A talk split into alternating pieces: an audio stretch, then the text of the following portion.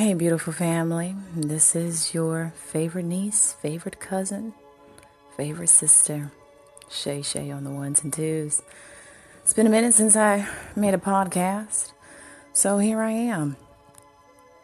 I had to really sit and think about life, psychological warf- warfare, excuse me, bipolarism, spiritualism, occultism, what's real and what's fake. You know, with technology, with technology these days and the cross wiring of Wi Fi, wireless connections, you just never know what you may run into. You see, I found myself living in a place that I feel is haunted, but I'm living with the ghosts or the spirits that are around me. And uh, whatever it is, it has uh, opened up the door, I guess, to who I am. And to walk in darkness, but also to bring out light. I wish I was able to really bring my family into the world that I'm in, but I see it's not for everyone it can be disheartening uh, because when you speak of the truth or you allow certain energies to run through you uh, and transcend it, to do alchemy with it, the truth may not always be pretty. And I find myself out of the loop of some things, but I also am watching what some of my family members are doing. I'm going to continue walking this path in whichever it may lead me, and I know it will lead me to greatness because whatever it is that I'm doing, I am doing it out of truth and out of love and with light. You see, my childhood has been oh so difficult, and I've always wanted to have peace on both ends of the parties. Speaking of my mother and my father, you know, I've always wanted that Cosby theme living. And I realized that it's not for everyone.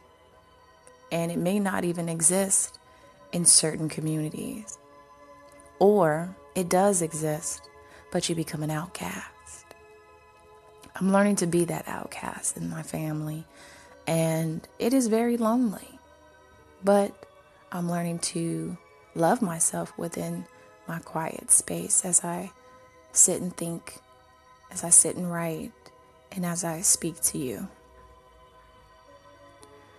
I've come across some interesting scenarios uh, among other people who believe certain things, but it's like a parallel universe. And our universes are intertwining with each other. so I do question what is real? What is fake? What is artificial intelligence. So, you guys just be easy and just be mindful and be aware of what is and what isn't. But what isn't is. And you can make it into your reality to be whatever it is you want it to be. I love you guys, I really do.